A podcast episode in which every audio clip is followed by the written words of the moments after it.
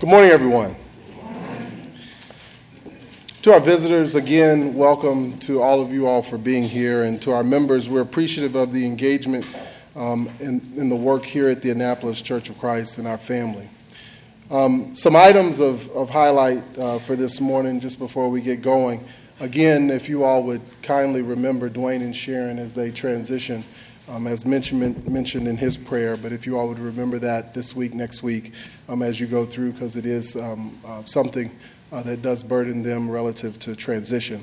And then uh, also, works of the church. Yesterday, the men had a men's meeting, and um, I just want to mention a, a, few things relative to things that are upcoming. Our gospel meeting that we're going to be having uh, towards the end of this month, beginning of next month. And we should start now uh, with inviting other folks to come in and to support that particular effort. Uh, it's the first time we've done it in 2015, and it's an important effort relative to reviving our souls and also uh, restoring the lost. And so please remember that as you're praying this week. Uh, we've got a prayer day that's going to be coming up in December. Uh, the exact week is still being uh, worked out. The exact Saturday is still being worked out, but please, just on your long term schedules, remember that. And then Harper's Ferry is coming up on Columbus Day weekend, um, of which our mids will be hiking up to the top of, Columbus, uh, top of Maryland Heights and worshiping on Maryland Heights, looking back over into uh, Harper's Ferry, where the Shenandoah and the and the Potomac come together. And so, all those things are just some items that are ongoing and works that are ongoing here at the Annapolis Church. And we want to thank God for His mercy and for His goodness uh, relative to the efforts that we're pursuing. Do you know Shirley Goodness? A mom was concerned about her kindergarten son walking to school. I have a kindergarten. He doesn't get to walk to school, but uh, this mother was concerned about her kindergarten son walking. He didn't want his mother to walk with him. She wanted to give him the feeling that he had some independence, but yet know that he was safe. So she had an idea of how to handle it. She asked a neighbor if she would please follow him to school in the morning, staying at a distance so he probably wouldn't notice her. The neighbor said that since she was up early with her toddler anyway, it would be a good way for them to get some exercise as well, so she agreed. The next school day, the neighbor and her little girl set out following behind little Timmy as he walked to school with another neighbor girl he knew. She did this for a whole week. As the two walked and chatted, kicking stones and twigs, Timmy's little friend noticed the same lady was following them as she seemed to be doing every day all week. Finally, she said to Timmy, Have you noticed that lady following us all of this week? Do you know her? Timmy nonchalantly replied, Yeah, I know who she is. The little girl said, Well, who is she? That's uh, just Shirley Goodness, Timmy replied. And her daughter, Marcy.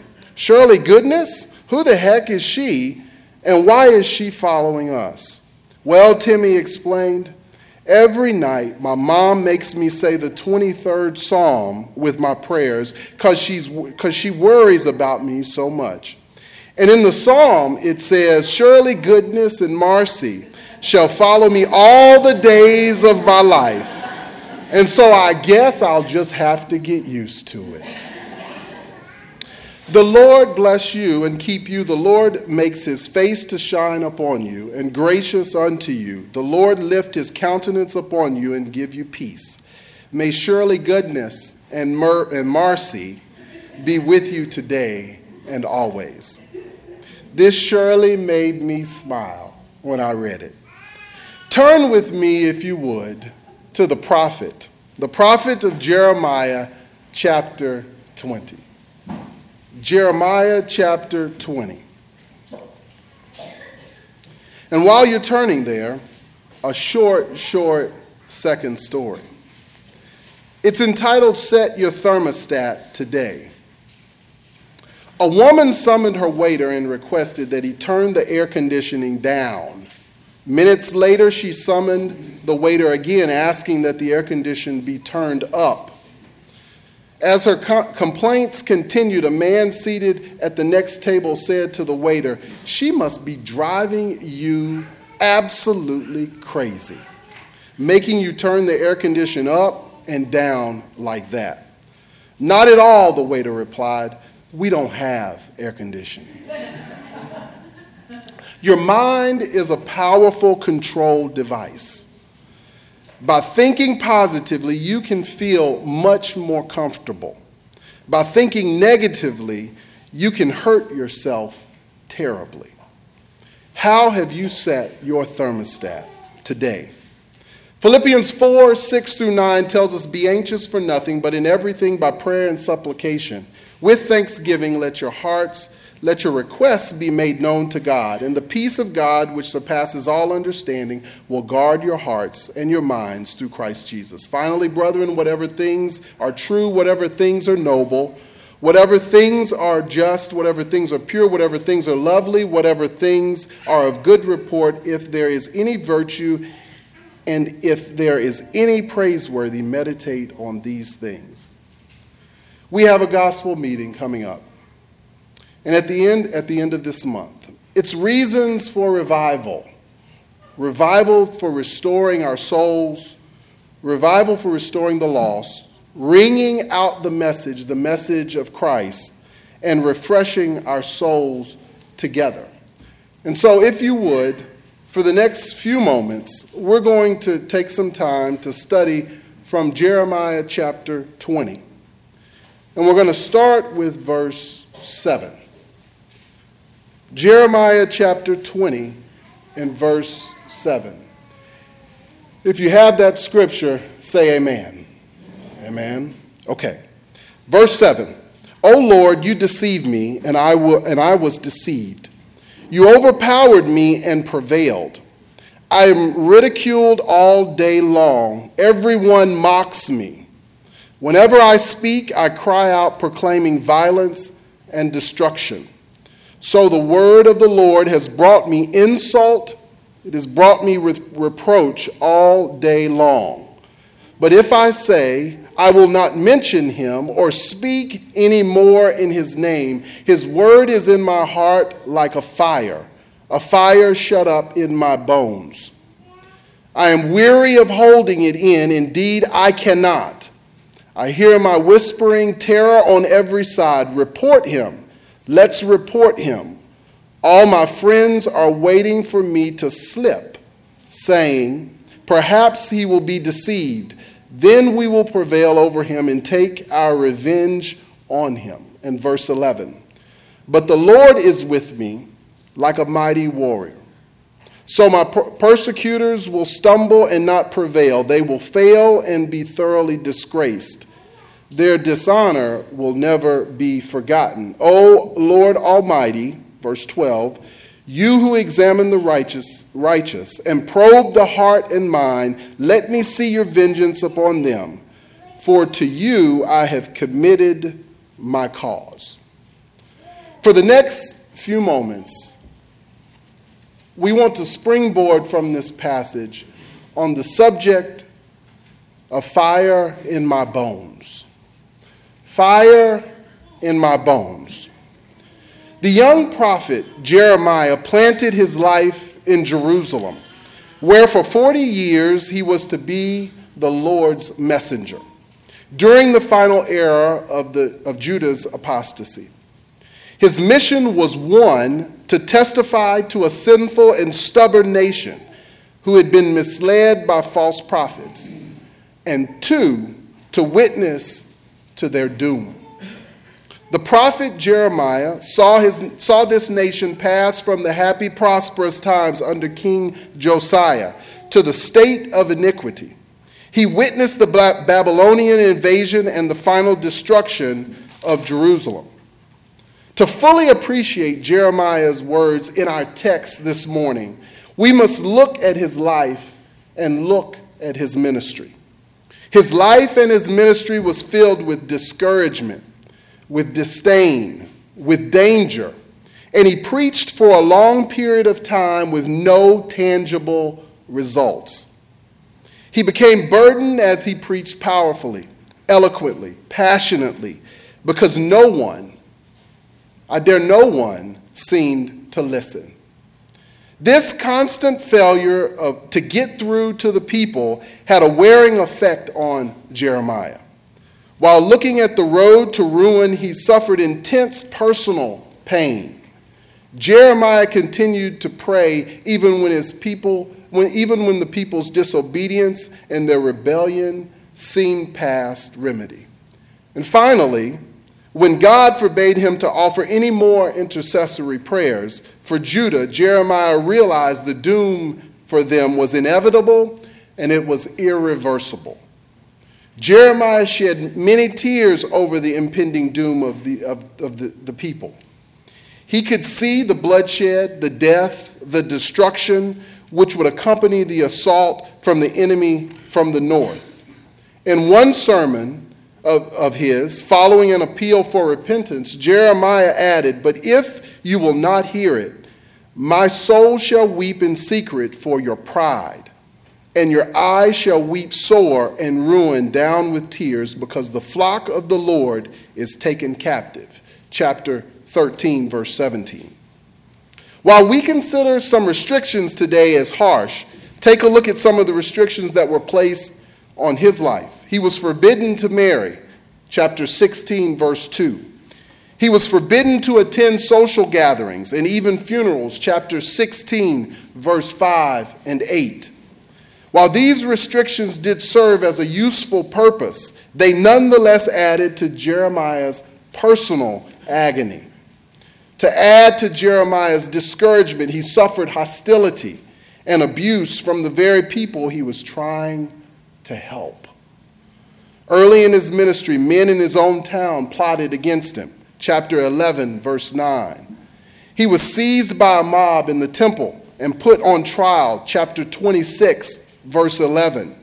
He was restrained from entering the temple area a, for a short time in chapter 36 in verse 5. He was even forced into hiding for a short time. In chapter 28, he was assaulted by a rival prophet. In chapter 29, a letter from, uh, from Babylon urged further violence against him. In chapter 37, he was arrested and accused of treason and confined to a prison. Chapter 39, he was lowered into an empty pit and left to die. And in chapter 40, he was put in chains and carried off to Babylon. Looking at the context of Jeremiah chapter 20 and verse 9, it must surely, we must surely see the difficulty of this prophet, and perhaps maybe we can even understand how he uttered the words of our text today. Being a prophet had not brought Jeremiah respect and honor. Nothing, no, nothing of the sort.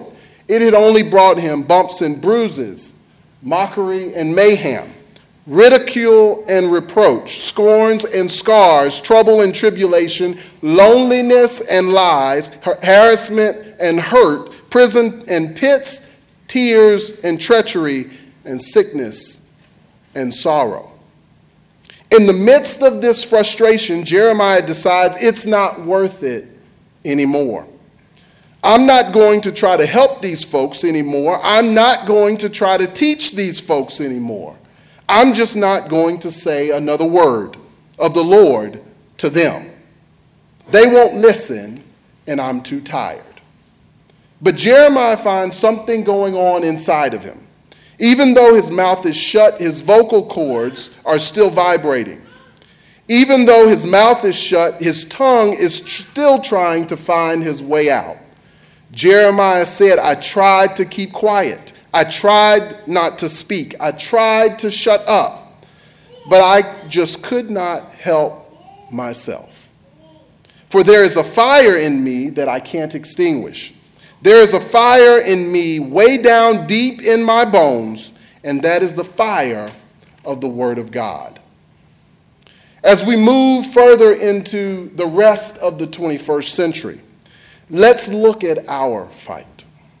The conditions are a picture of gloom and doom drugs, gangs, divorce, denominationalism, rapes, murders, and the list goes on and on.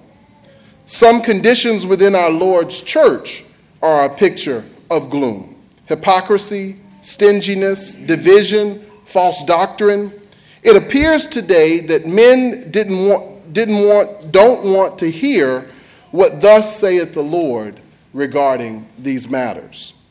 But nonetheless, God's word is like a fire that either burns you up or it fires you up. If you refuse to obey the word of God, then it is like a fire that which consumes you. It burns you up. If you are a liar, then Revelations 21 7 just burns you up, for it says that all liars shall have their part in the lake of fire. If you're a drunkard, then Ephesians 6:17 just burns you up. If you're a fornicator or an adulterer, then Hebrews 13:4 just burns you up. And if you're a homosexual, then Romans 1 26 just burns you up. If one does not attend church, then Hebrews 10:24 just burns you, burns you up. And if one is stingy, 2 Corinthians 9 6 just burns you up. God's word will burn some folk up on Judgment Day, but we must teach it. In spite of the gloom and doom of today, we must not keep quiet. In spite of the cry of the gay activists, we must not keep quiet.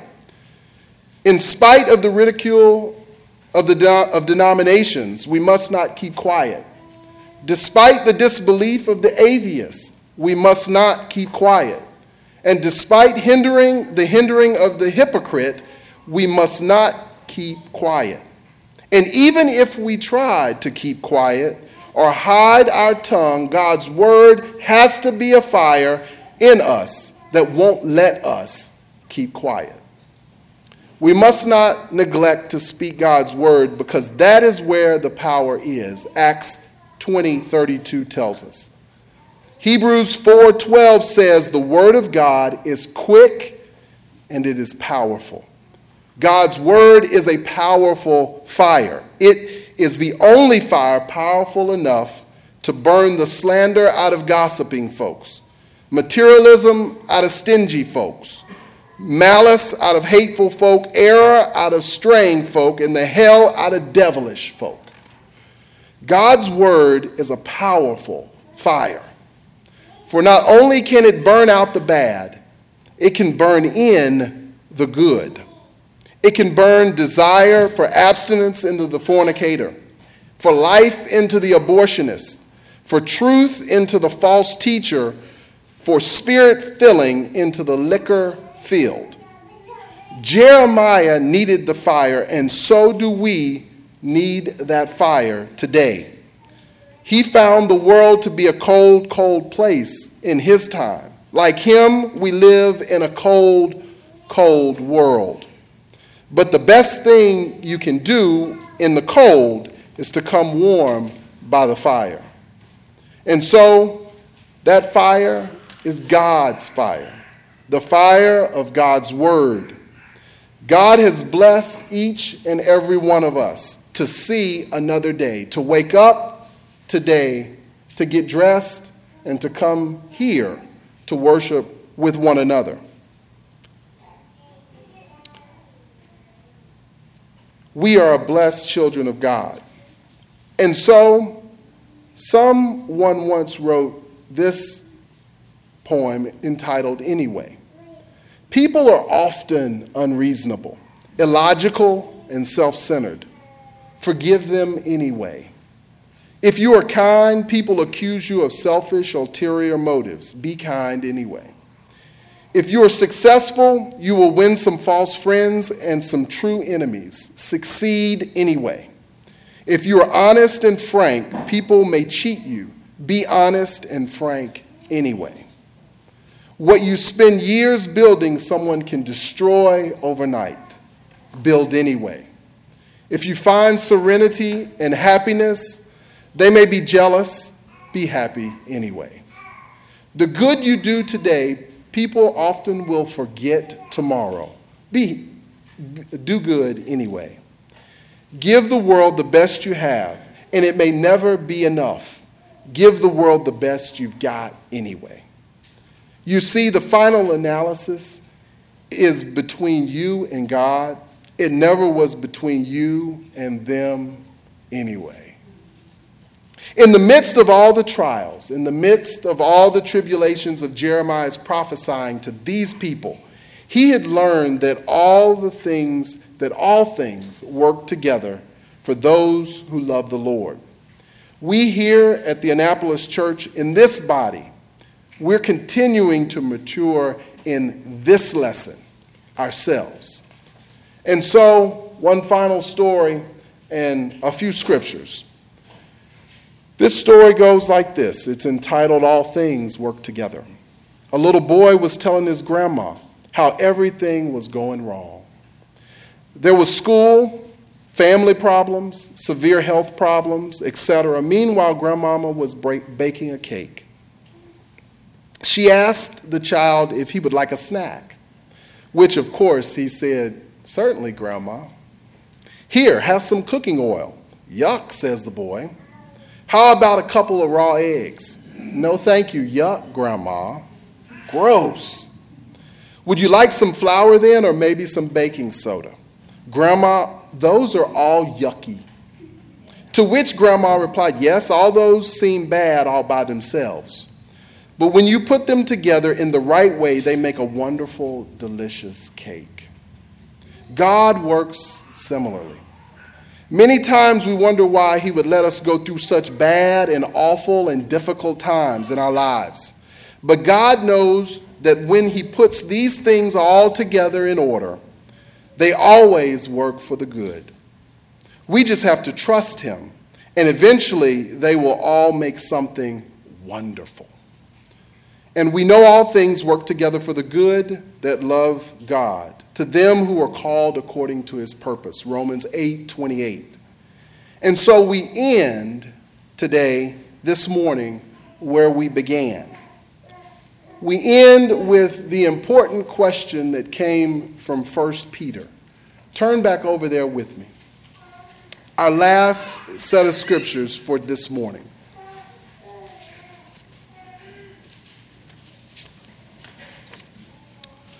1 Peter chapter 4. 1 Peter chapter 4 and verse 12. Dear friends, Peter speaking here, do not be surprised at the painful trial you are suffering as, as though something strange were happening to you. Verse 13, but rejoice that you participate in the sufferings of Christ, so that you may be overjoyed when his glory is revealed. Verse 14, if you are insulted because of the name of Christ, you are blessed. For the Spirit of glory and of God rests on you. Verse 15 If you suffer, it, it should not be as a murderer or a thief or any other kind of criminal or even as a meddler. Verse 16 However, if you suffer as a Christian, do not be ashamed, but praise God that you bear that name. And please pay attention to verse 17, because herein lies the questions. For it is time for judgment to begin with the family of God. And if it begins with us, what will be the outcome for those who do not obey the gospel? And if it is hard for the righteous to be saved, what will become of the ungodly and the sinner? In verse 19, so then, those who suffer according to God's will should commit themselves to their faithful Creator and continue to do good. So, the question from this text for us today, and it goes back to 17. And if it begins with us, what will be the outcome for those who do not obey the gospel of God? The lesson is yours. Whatever your need may be today, if you need to come in faith, repentance, and baptism, or if you need to turn and repent, not report, but repent, change from anything you're always, we're here to help you today as we together stand and sing the song of invitation.